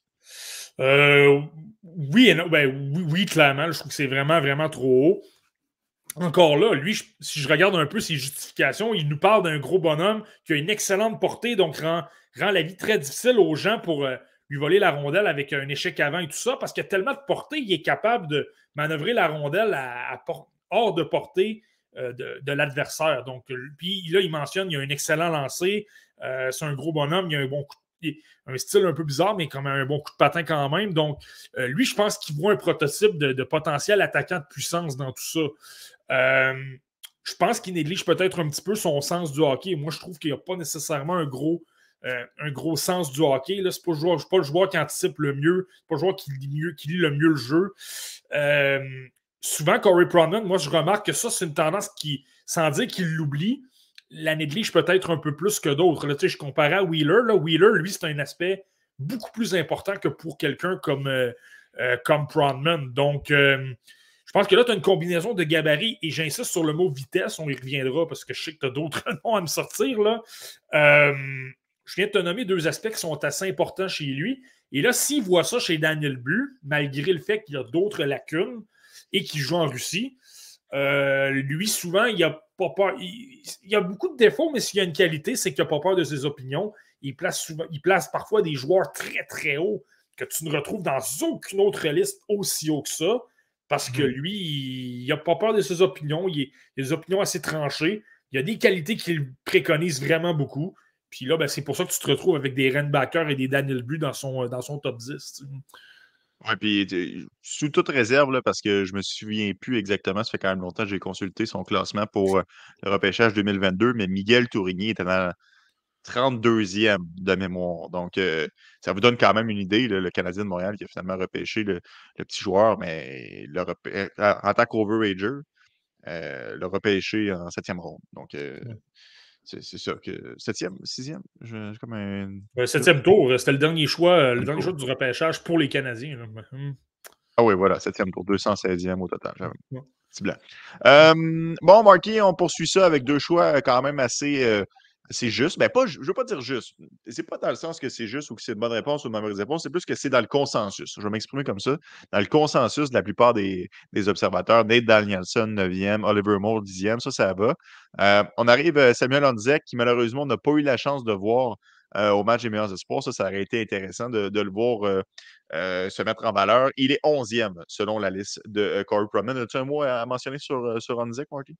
Ouais, ben, personnellement, je trouve ça un peu, mais en même temps, c'est pas nécessairement fou. Il y a beaucoup de gens qui l'aiment beaucoup. On parle quand même d'un attaquant d'assez gros gabarit, 6 pieds 4 pouces, qui a un gros lancer. Le tir sur réception, il est dominant. Puis, défensivement, il est excellent. C'est quelqu'un qui se positionne bien physiquement capable d'aller gagner des batailles, euh, euh, prendre son corps pour séparer la rondelle du porteur. Il est super bon dans ces aspects-là. Donc, tu sais, si tu prends l'aspect défensif et le fait qu'il a un bon lancer, qu'il a euh, un bon sens offensif, il va super bien, en tout cas, du moins avant sa blessure. Il allait super bien avec les, Giants de Vancouver. Donc, tu prends tous ces aspects-là. Je, reviens à ça un peu, mais Corey Proman, c'est un autre aspect qu'il adore. Si tu me parles d'un gars défensif qui a un gros gabarit, euh, qui a un coup de patin quand même bon et qui, justement, qui n'est pas à risque, euh, encore là, je pense que ça vient, ça vient le chercher un petit peu plus. Ça reste quand même spécial de voir Samuel Onzek devant un trio d'attaquants composé de Zach Benson au 12e rang, Dalibor Dvorsky au 13e rang et Braden Yager au 14e rang. je le sais que c'est pas parce qu'il y a un consensus Twitter que les gens disent que c'est sûr que Benson sort top 5, c'est sûr que Dvorsky et Jagger sur top 10, que ça va devenir les meilleurs joueurs. Mais ça reste que ça me surpris quand j'ai vu que les trois, pas les trois, les trois mmh. étaient aussi, aussi loin dans son, dans son classement. Ouais, Dvorsky et Jagger, je te disais qu'il y a certaines personnes que tu les vois euh, placer ces deux joueurs-là dans ces eaux-là. Euh, j'ai vu Dvorsky, je pense, à un moment de. Je pense que c'est Tony Ferrari, il l'a placé 19e. Donc, tu sais, il y a des gens qui. Il y a des sans dire qu'il est polarisant comme d'autres joueurs qu'on va nommer tout à l'heure, mais il est. Euh, c'est ça, il a tendance à diviser peut-être un petit peu. Euh, Benson, ça, par contre, encore là, je suis surpris, mais je ne suis pas surpris. Je suis surpris parce que je l'ai quand même cinquième. Tu le sais à quel point je l'adore. Puis je pense qu'il y a beaucoup de nos auditeurs qui, qui, sont, euh, qui sont du même avis que nous, là, parce que j'ai. Tu as vu le but de, de, Zach Benson hier? J'ai partagé ça. Là. Ben oui, Benson qui n'a pas de, pas de patin. Ouais, c'est ça. Là, tout le monde disait on sait bien, je vois qu'il n'y a pas de patin. Puis là, tu le vois prendre la rondelle d'un bout à l'autre, aller marquer avec une feinte incroyable. Oui. Mais je veux simplement apporter une précision par rapport à ça. Euh, Corey Pronman parle de vitesse lorsque c'est le temps de créer de la séparation avec l'attaquant, par contre. C'est pas de la vitesse, simplement. Ce qui veut dire, c'est que lorsqu'il y, a de la pression, il y a une bataille un contre un, euh, il n'y a peut-être pas l'accélération, la vitesse pour euh, se créer de l'espace et là, par la suite, créer des jeux. Lui, c'est ce qui lui fait peur. Moi, je vous le répète, ça ne me fait pas peur du tout. Je pense qu'il se lève bien la tête, qu'il prend son information et que c'est un gars avec un haut niveau de compétition. Moi, je n'ai pas de problème là-dessus. Mais lui, il a une crainte à ce niveau-là. Il précise qu'il pense qu'il va s'en sortir, mais il n'est quand même pas assez rassuré pour la placer plus haut. Donc, lui, se garde une gêne. Sa taille lui fait peur combiné à son patin. j'insiste avec la vitesse, parce que vous allez voir, ça va revenir. L'aspect numéro un chez Corey Prodman, là, je, le suis depuis longtemps, c'est la vitesse. Si un joueur n'a pas de vitesse, puis même des joueurs parfois que je trouve corrects au niveau du patin, lui parfois leur reproche. Ça devient pratiquement une farce parfois de dire à quel point il ressort toujours le patin comme excuse pour dire qu'un joueur est plus bas. Mhm. Puis dans le cas de Zach Benson, sans dire que, je le répète, c'est qu'il parle de la vitesse au niveau de la séparation et non pas de la vitesse en général. Mais tu vois, cet aspect-là, ça lui fait peur et c'est pourquoi qu'il se garde une gêne par rapport à d'autres joueurs qu'il préfère. OK, on a, des questions qui rentrent, puis euh, ils n'ont pas nécessairement rapport avec la liste actuellement, mais je me sens quand même mal de les, mettre sur la tablette. Je te propose un blitz. Euh, on essaie de les faire euh, les trois, une minute par réponse. Ça te va? On y va, on y va. ça. Mmh. Mmh. Martin Lefebvre, vous n'en parlerez peut-être pas aujourd'hui, mais votre ami Alex a parlé de Loshko à BPM cette semaine. Je suis curieux de vous entendre sur lui. Qu'est-ce que tu penses, Marty, de ce joueur? Écoute, Martin, je te dirais que j'aide Alex sur des capsules de la LHMQ de mi-saison et on en a sorti sept présentement, les sept qui étaient au, match des meilleurs espoirs. Allez regarder ça. Pas parce que c'est moi qui les ai fait, mais c'est intéressant. C'est, pas simplement des buts et des aides. Là, on met les détails aussi. Là. Euh, puis il m'en reste trois à sortir et Andrei Lochko est dans le portrait. Euh, Lochko, il est super intéressant. L'aspect late me fait peur un peu. C'est quelqu'un qui est né au mois de septembre. Il est à deux semaines presque d'avoir été admissible au repêchage 2022. Mais il est super intéressant parce que c'est quelqu'un qui travaille excessivement fort dans les coins gangbu. Je vous le dis, dans la LHMQ, c'est très rare qu'il perd des batailles. Il se retrouve dans les coins, il y a trois joueurs sur lui, puis il sort quand même avec la rondelle. Euh, défensivement, il est extraordinaire. C'est un gars des avantages numériques. Il coupe beaucoup de jeux, il a un bon bâton, il est agressif, il couvre beaucoup d'espace. Et je trouve qu'il a un excellent lancer sur réception. Avec les Saguenay de on l'utilise. Euh, euh, parfois à côté, parfois dans le, bumper, entre guillemets, dans l'enclave. Puis il marque beaucoup à ce niveau-là. Il y a une belle chimie présentement avec Maxime Massé, le joueur de 16 ans. Ces deux-là, c'est probablement le. Peut-être pas le duo parce que Kidney va bien à Gatineau, mais l'un des duos de l'heure. Et c'est pas pour rien que ce gars-là monte dans l'estime des gens et qu'on en parle de plus en plus.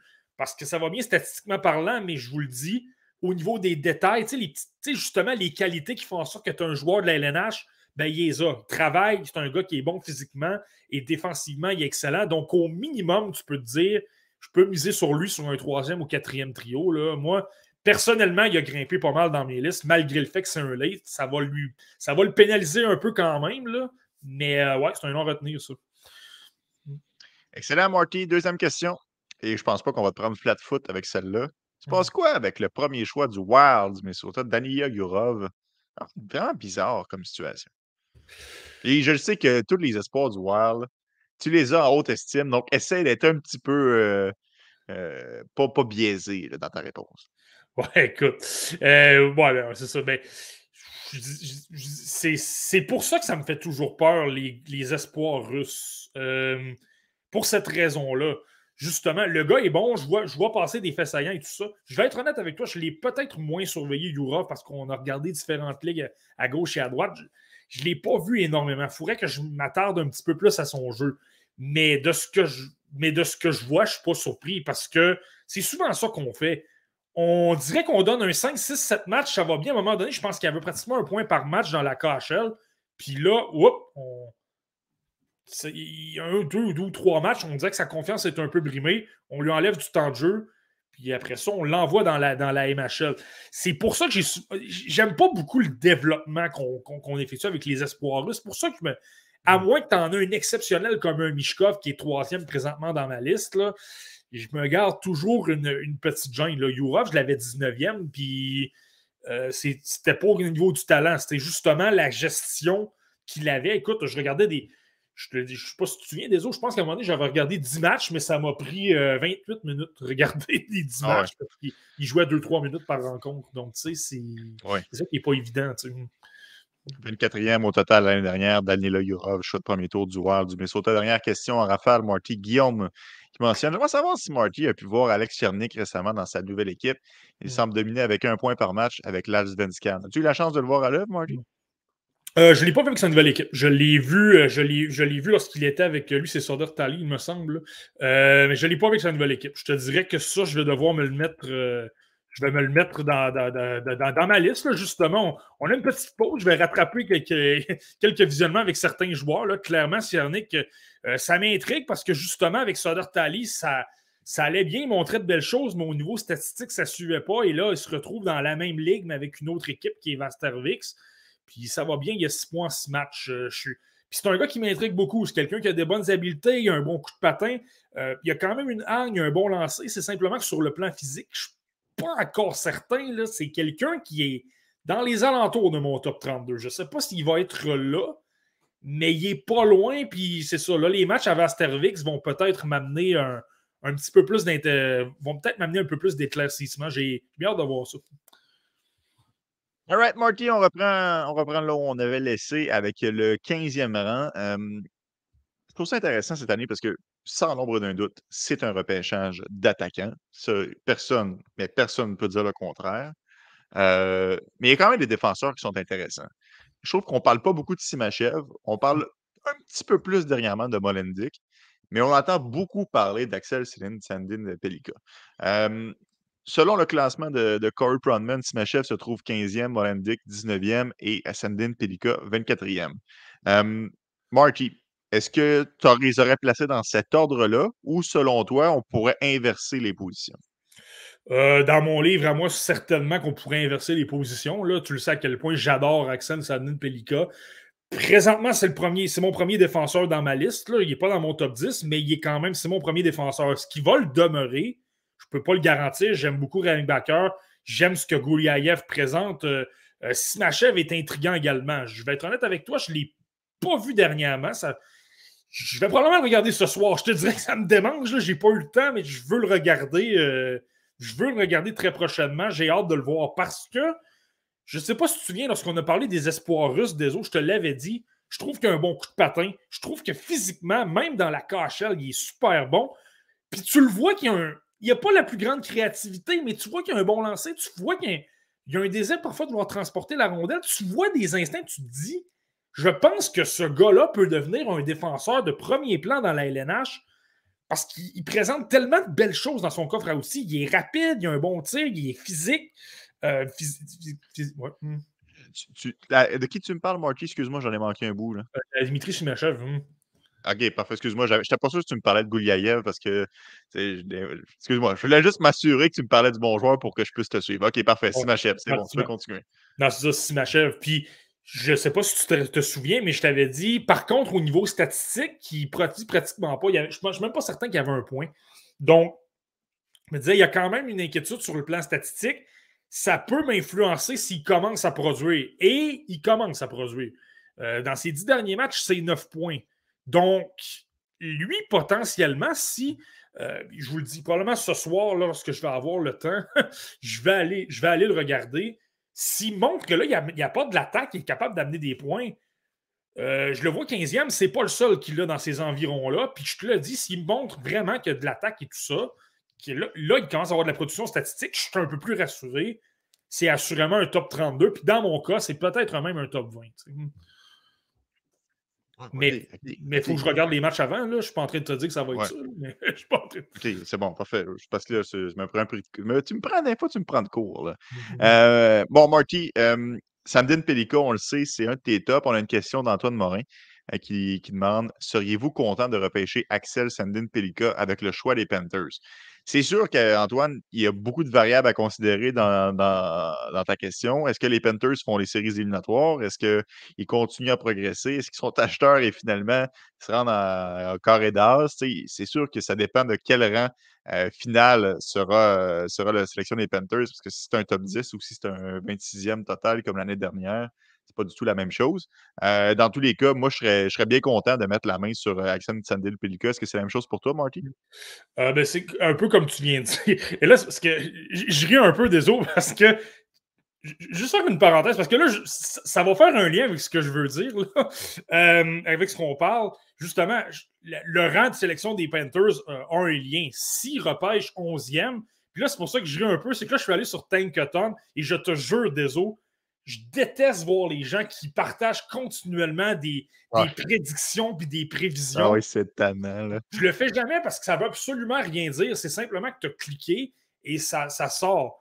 Puis là, je, te jure, je ne l'ai jamais fait. Je ne l'ai jamais, jamais fait cette saison. Mais là, pour m'amuser, je voulais simplement regarder où était le choix des Panthers. Il serait 11e. Au 11e rang, là, je pense que tu as des meilleurs espoirs à prendre qu'Axel Sandin Pelika. Tu as une belle brochette d'attaquants. Tu as des sais, Edouard Chalet, oui, il y a des doutes sur sa constance, mais c'est un bon attaquant qui a quand même une bonne vision de jeu, qui est super complet et qui, a, un, bon gabarit. Tu as des Colby Barlow, Oliver Moore, je l'adore. Honnêtement, ce gars-là grimpe beaucoup dans mes listes et je vois qu'il joue avec Ryan Leonard. Semble-t-il que ça va super bien en ce moment avec l'équipe américaine des moins de 18 ans. Donc, si tu parles du. Donc, si tu arrives au 11e rang, je ne suis pas certain que j'irai avec, avec Sandin Pelika. Là, pour faire une parenthèse, c'est que j'ai j'ai fait ma sim lottery et là, je ne veux pas t'exciter des autres, mais j'ai pris le deux. Les Canadiens repêcheraient deuxième. Donc, c'est simplement ça que je veux dire. Marky, si tu savais à quel point ça m'excite, zéro pin bar. je trouve ça tellement futile. Mais bon, regarde, écoute, euh, c'est si ça vous amuse à la maison. Puis, que, puis je le sais, d'ailleurs, je salue mon collègue euh, Ben Roger puis euh, Gilbert Delhomme à tous les jours. Euh, sur BPM Sport, ils font, ils font une simulation puis ils, niaisent avec ça. Et soit dit en passant, en mini parenthèse, je l'aurais fait à la fin du podcast, mais je vais te le dire tout de suite, Marty. Euh, ben te salue. quand j'ai dit que je faisais un podcast ce soir avec toi, il dit Ah, tu diras à Martin que j'ai adoré ses chroniques avec euh, moi durant le temps des fêtes et il te fait dire un beau bonjour. Donc, Marty, c'est intéressant, puis exact. Antoine, tu nous reposeras la question dans quelques semaines lorsqu'on aura une meilleure idée. En fait, lorsqu'on connaîtra la, euh, l'emplacement final du premier choix des Panthers de la Floride. Et là, on pourra se prononcer sur les différentes cibles pour le Canadien de Montréal. Et on espère, on espère, Marty, que Ken Hughes sera en mesure de mettre la main sur un troisième choix de premier tour en vue du prochain repêchage. On a parlé un petit peu, Gouliayev et euh, Dragicevic euh, se retrouvent 26e et 27e, Marty. je le sais que Dragicevic, c'est pas ton préf. En tout cas, c'est pas le préf de Simon Servant, ça, il n'y a pas de doute là-dessus. Il a été quand même très vocal euh, sur Twitter. C'est vrai que c'est un peu le, le, joueur parfait pour les, les scouts de hockey DB euh, parce qu'il a énormément de points. Mmh. Mais il y a quand même des lacunes dans son jeu. Est-ce que 27e, selon toi, Marty, c'est un classement qui est quand même euh, raisonnable? Ouais, c'est très raisonnable. Je l'ai légèrement en deçà de ça, mais je l'ai à peu près dans le même, dans le même coin. Là. ben, mais quand je te parle de Corey Pronman, tout le monde parle de ses lacunes défensives, tout le monde parle que c'est une machine à revirement et tout ça. Tout le monde a dit ça, puis je suis d'accord avec tout le monde. Ça, c'est, c'est, pas un débat. Là. Lucas, Lucas Dragicevic est extrêmement mauvais défensivement. C'est pour ça qu'il est classé davantage vers la fin du premier tour et non pas top 10, malgré ses statistiques. Je le répète, c'est le meilleur pointeur des défenseurs de la WHL. Normalement, lorsque tu présentes des statistiques comme ça, tu es repêché assez tôt. Euh, lui, Corey Pronman, je reviens avec la vitesse. Lui, il trouve que son coup de patin a des lacunes. Il trouve que sa foulée est trop large. Donc là, lui, tu vois, immédiatement, je te parle de lacunes sur le coup de patin. Lui, oh, j'ai une crainte. Ben, il glisse. Il est maintenant vers la fin du premier tour. Puis euh, il, y a quelques, il y a quelques joueurs comme ça. C'est souvent le manque de physique. Et Sandin Pelika, qui est plus bas, euh, il parle de la même chose. Il dit Je ne suis pas certain que défensivement, il est prêt au niveau physique. Donc, euh, je pense que c'est un top 4 qui est capable de jouer offensivement dans la LNH, mais parce qu'il n'est pas certain, ben, le joueur, il descend, puis il place des joueurs sur lesquels il a un peu plus confiance pour, euh, pour se retrouver là. Donc, donc, dans le cas de Dragicevic, euh, je pense que c'est un peu ça. Puis tu vois, Gouliaev, même chose. Lui, il dit Je pense que son coup de patin va l'aider pour ses lacunes sur le plan physique, mais comme j'ai une crainte sur le plan physique, je le descends, je place des gars pour qui j'ai plus confiance plus haut. Bon, Marty, Parlant de joueurs qui tirent leur épingle du jeu sur Twitter, Andrew Crystal arrive au 28e rang. Euh, je pense qu'Andrew Crystal, c'était un peu le, Joachim Kemmel de l'année dernière, un joueur, puis je ne compare pas du tout les styles, pas du tout. Plus dans le sens que t'aimes ou t'aimes pas. Euh, c'est un peu ça. Il y a des, grands partisans d'Andrew Crystal, il y en a d'autres qui lui reprochent bien des choses. 28e, euh, j'ai trouvé ça quand même bas. Je pense qu'il y a bien des gens que ça les a freinés dans leur attente. il y en a d'autres qui le voient très, très haut je le sais que tu connais, on en a déjà parlé abondamment, Marty, d'Andrew Crystal, qu'à chaque fois qu'il va dans le coin, il se fait toucher, il tombe. Je, je, connais le portrait parce que, ça fait quatre fois de suite que tu m'en parles. Mais 28e, es-tu d'accord avec ça? Euh, ben, je suis d'accord. Je l'ai plus haut. Euh, c'est drôle. Tu l'aimes ou tu l'aimes pas. Je suis pratiquement le seul qui l'a pratiquement entre les deux. j'aime des choses, mais je déteste vraiment certaines autres choses. Donc, il est dans un groupe où je comme pas certain. Je ne sais pas quoi penser présentement. C'est un peu ça ma, réflexion. Mais dans le cas du 28e rang, je reviens. Je, sais que je, suis redondant, mais c'est ça quand même.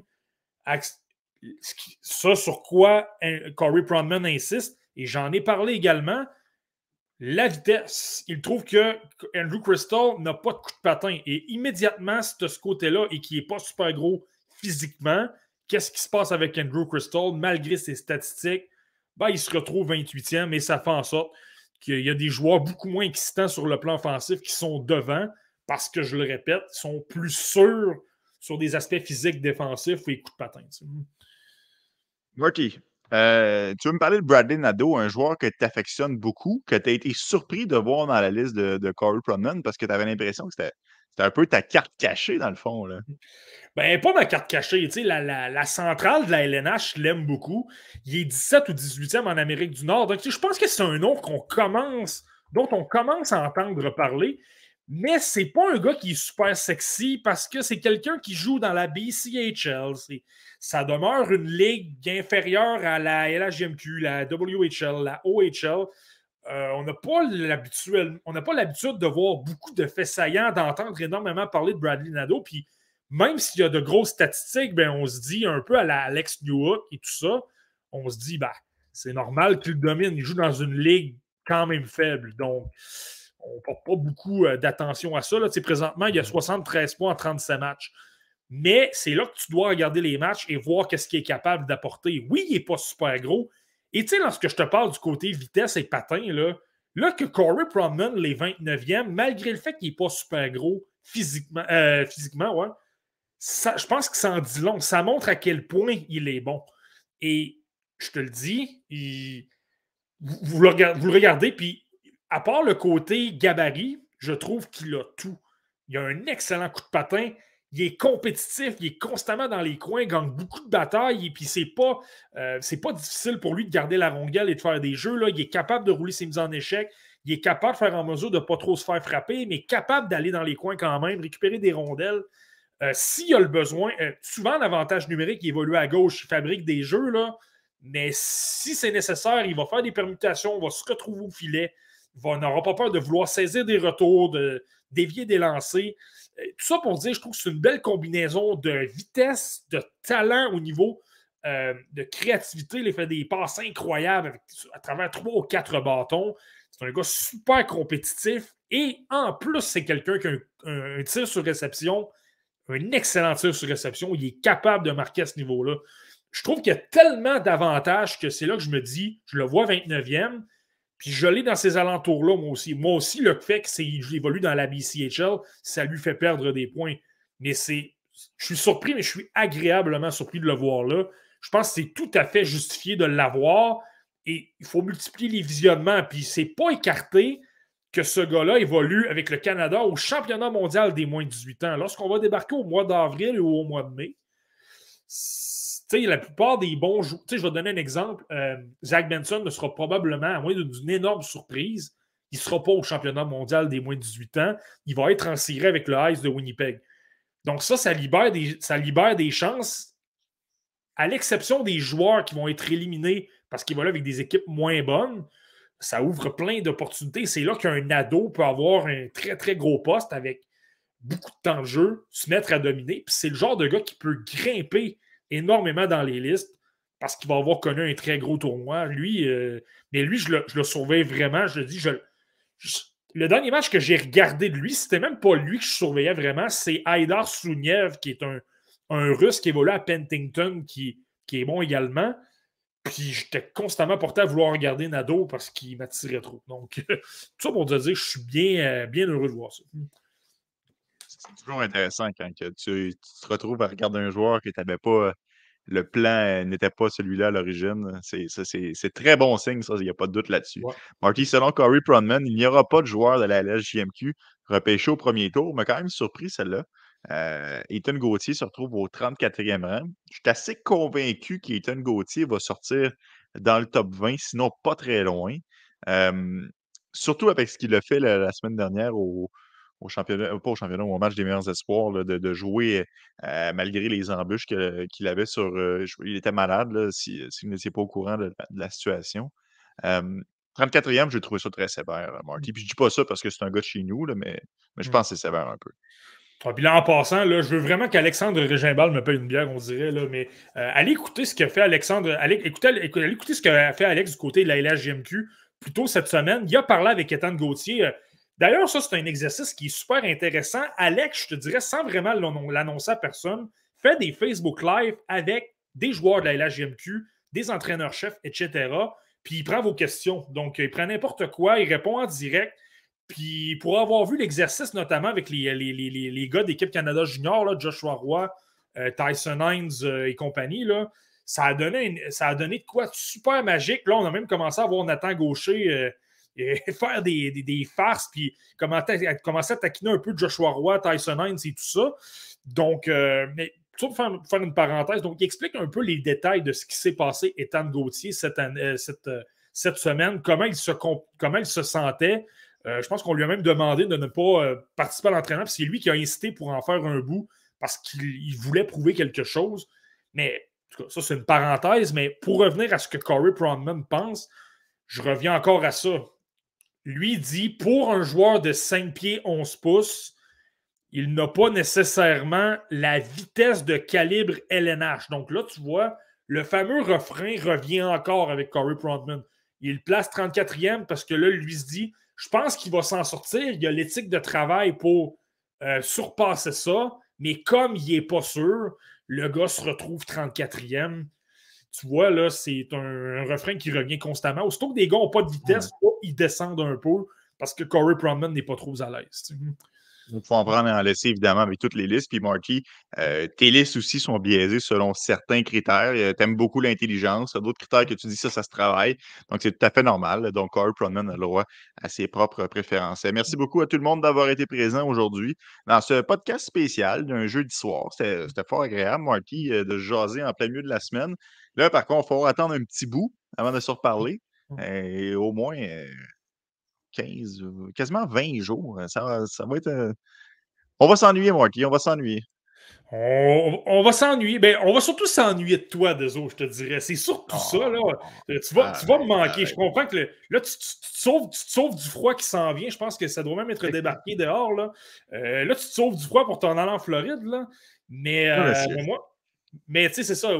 Oui, notre podcast va, cesser pour les deux prochains dimanches, mais en même temps, ben, moi, je demeure là. Si vous avez des questions, Twitter, Facebook euh, euh, et compagnie, là, je pense que tu m'as même référé à un moment donné à un, auditeur de BPM Sport. J'ai répondu sur des questions sur Villet Ainola pas plus tard euh, qu'hier. Donc, n'ayez pas peur de poser des questions. Puis, il reste toujours la chronique hebdomadaire le mardi avec Jordan Boivin, justement sur les ondes de BPM Sport, euh, toujours dans les environs de 20 heures. Donc, ça, c'est intéressant. C'est certain que ce n'est pas le format podcast La Relève où on a pas mal plus le temps d'échanger, discuter avec vous, puis de parler à la bonne franquette comme on fait là.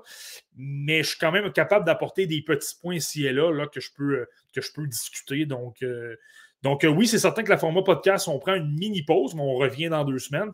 Mais je vais, tu sais, le Bean Pot, c'est certainement un sujet que je vais ramener avec Jordan. Donc, euh, je vais quand même continuer de vous parler des espoirs. Ne vous inquiétez certainement pas. Je vais continuer de Ah oui, on regarder. On pourra avoir notre dose de, de Martin Interior, ça, il n'y a, pas de y a pas de doute là-dessus. Euh, merci, Marty, pour euh, ce bel épisode du podcast La Relève. Puis on se reparle bientôt, mon ami. On se reparle bientôt. Puis écoute, euh, ne m'en- m'envoie pas trop de photos de la Floride. Je ne veux, pas être- je veux pas être jaloux. C'est bon, ok, parfait. Salut tout le monde à la maison, on se reparle bientôt. Ciao. bye bye.